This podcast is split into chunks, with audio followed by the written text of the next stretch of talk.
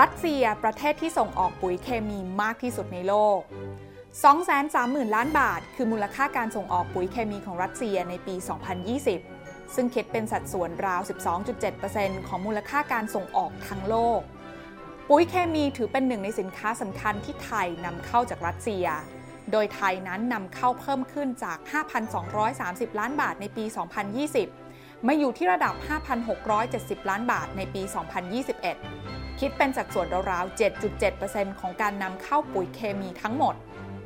ถึงแม้ตัวเลขการนำเข้านี้จะเป็นสัดส่วนที่ไม่มากนะคะ แต่หากสถานการณ์ความขัดแย้งระหว่างยูเครนและรัสเซียยังยืดเยื้อต่อไป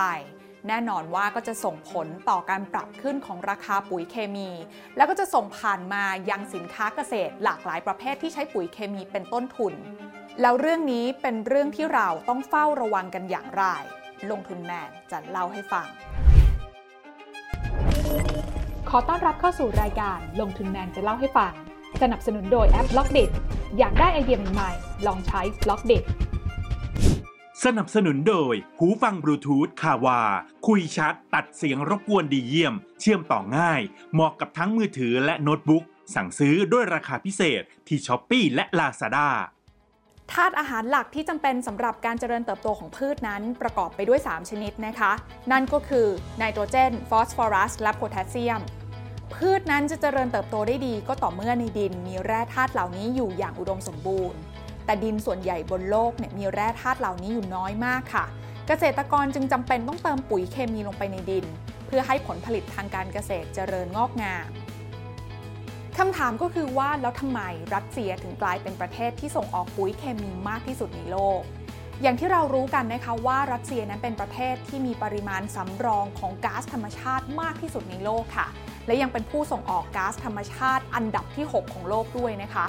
ในกระบวนการผลิตก๊าซธรรมชาตินั้นเนี่ยแน่นอนว่าผลผลิตหลักก็คือก๊าซธรรมชาติที่นำมาใช้ในระบบขนส่ง แล้วก็ครัวเรือนแต่นอกจากนั้นแล้วเนี่ยนะคะยังได้สารตั้งต้นในการผลิตปุ๋ยเคมี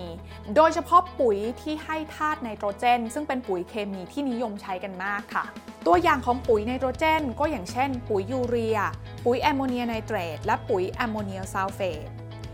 สำหรับประเทศที่นำเข้าปุ๋ยเคมีจากรัสเซียมากที่สุดก็คือบราซิลค่ะ ประเทศนี้ถือว่าเป็นผู้นำเข้ารายใหญ่นะคะ เพราะว่านำเข้าปุ๋ยเคมีจากรัสเซียเนี่ยสัดส่วนมากกว่า 50%ของมูลค่าการส่งออกทั้งหมด และนั่นก็หมายความว่าหากการส่งออกปุ๋ยเคมีของรัสเซียประสบปัญหา ก็จะทำให้ภาคเกษตรกรรมของบราซิลเนี่ยประสบปัญหาตามไปด้วยนะคะ อย่าลืมนะคะว่าบราซิลนั้นเนี่ยเป็นผู้ส่งออกถั่วเหลืองอันดับหนึ่งของโลก แล้วก็ยังเป็นผู้ส่งออกข้าวโพดอันดับ2ของโลกกันเลยทีเดียวคำถามต่อมาที่ชวนให้คิดก็คือ แล้วเรื่องทั้งหมดนี้จะกระทบกับประเทศไทยอย่างไร ผลกระทบอันดับแรกที่หลีกเลี่ยงไม่ได้เลยนะคะ ก็คือการนำเข้าปุ๋ยเคมีค่ะ ประเทศไทยของเราถือเป็นประเทศเกษตรกรรมค่ะ เรามีการส่งออกผลิตผลทางการเกษตรเป็นอันดับต้นๆของโลก ทั้งข้าว ยางพารา อ้อย ปาล์มน้ำมัน และมันสำปะหลัง และเกษตรกรส่วนใหญ่นั้นยังคงเลือกใช้ปุ๋ยเคมี เพื่อเพิ่มผลผลิตให้ออกมางอกงามขึ้นค่ะอย่างไรก็ตามนะคะ อุตสาหกรรมปุ๋ยเคมีในประเทศไทยนั้น ยังถือว่าเป็นส่วนของปลายน้ำเราเองเนี่ยยังต้องมีการนำเข้าวัตถุดิบที่เรียกว่าแม่ปุ๋ย หรือปุ๋ยเคมีที่มีธาตุอาหารหลักเพียงธาตุเดียวจากต่างประเทศอยู่ แล้วผู้ผลิตปุ๋ยในประเทศไทยเนี่ยนะคะก็จะนำปุ๋ยเหล่านี้มาผสมกัน แล้วก็แบ่งขายต่อให้กับร้านขายส่ง แล้วก็ร้านขายปลีกในประเทศต่อไป ในปี 2021 ไทยนั้นมีการนำเข้าปุ๋ยเคมีจากต่างประเทศ คิดเป็นมูลค่ากว่า 73,430 ล้านบาท ซึ่งเติบโตจากปี 2020 ถึง 54.1%เนื่องจากเป็นช่วงปีที่มีปริมาณน้ำและสภาพอากาศเอื้อต่อการเพาะปลูก เกษตรกรจึงทำการขยายพื้นที่เพาะปลูก และมีความต้องการปุ๋ยเคมีเพิ่มมากขึ้น โดยประเทศที่ไทยนำเข้าปุ๋ยเคมี5อันดับแรกนั้นประกอบไปด้วย อันดับที่ 1 จีนนำเข้าคิดเป็นมูลค่า 16,480 ล้านบาท คิดเป็นสัดส่วน 22.5%อันดับที่ 2 คือซาอุดีอาระเบียนำเข้าคิดเป็นมูลค่า 1720 ล้านบาท คิดเป็นสัดส่วน 14.6%อันดับที่ 3 คือมาเลเซีย นำเข้าคิดเป็นมูลค่า 6,480 ล้านบาท คิดเป็นสัดส่วน 8.6%และอันดับที่ 4 คือรัสเซียนำเข้าคิดเป็นมูลค่า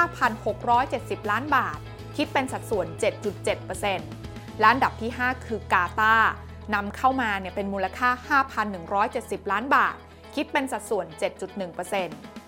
แน่นอนนะคะว่าหากดูจากตัวเลขนี้ หากการส่งออกปุ๋ยเคมีจากรัสเซียนั้นมีปัญหาเกิดขึ้น ประเทศไทยของเราในฐานะผู้นำเข้าก็จำเป็นที่จะต้องไปนำเข้าจากประเทศอื่นแทนไม่ว่าจะเป็นจีนหรือว่าซาอุดีอาระเบีย และแน่นอนว่าเมื่อสป라이ของปุ๋ยเคมีในตลาดหายไปนะคะ ราคาของปุ๋ยเคมีทั่วโลกก็มีโอกาสที่จะปรับตัวเพิ่มขึ้น แต่อุตสาหกรรมปุ๋ยเคมีของประเทศไทยนั้น อยู่ภายใต้การควบคุมค่ะ ดังนั้นการขึ้นราคานั้นไม่สามารถทำได้โดยง่ายนะคะ แต่แน่นอนค่ะ เมื่อต้นทุนของวัตถุดิบในการผลิตปุ๋ยนั้นปรับตัวสูงขึ้น แต่ราคาไม่สามารถขึ้นได้ ก็จะทำให้รายได้ของผู้ผลิตอุตสาหกรรมปุ๋ยเคมีนั้นลดลง และถ้าวันใดวันหนึ่งนะคะ ผู้ประกอบการในอุตสาหกรรมปุ๋ยเคมีนั้นออกมาบอกว่าเขารับภาระต้นทุนที่เพิ่มขึ้นตรงนี้ไม่ไหวแล้ว แล้วมากดดันขอให้รัฐบาลนั้นช่วยปรับเพิ่มราคาของปุ๋ยเคมีในบ้านเรา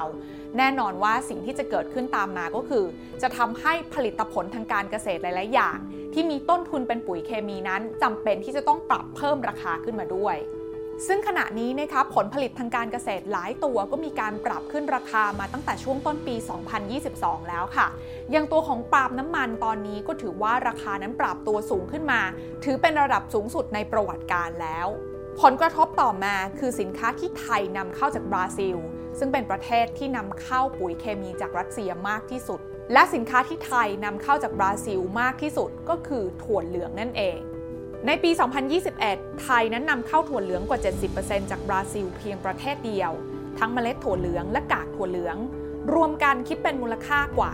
93,000 ล้านบาท และถั่วเหลืองที่นำเข้ามาจะแบ่งเป็นเมล็ดถั่วเหลืองที่ถูกนำมาผลิตเป็นน้ำมันถั่วเหลือง และกากถั่วเหลืองจะนำมาเป็นอาหารสำหรับปศุสัตว์ทั้งหมูไก่และวัว แน่นอนว่าหากต้นทุนปุ๋ยเคมีของบราซิลเพิ่มสูงขึ้น จากปัญหาการนำเข้าปุ๋ยเคมีจากรัสเซีย ก็ย่อมจะส่งผลให้ราคาถั่วเหลืองนั้นปรับตัวสูงขึ้น และไทยซึ่งนำเข้าถั่วเหลืองมาเป็นวัตถุดิบ โดยเฉพาะอาหารปศุสัตว์ ก็ย่อมจะทำให้ต้นทุนสำหรับการเลี้ยงดูปศุสัตว์สูงขึ้น และอาจจะสะท้อนไปสู่ราคาเนื้อสัตว์ที่จะปรับตัวเพิ่มขึ้นเป็นลำดับต่อมา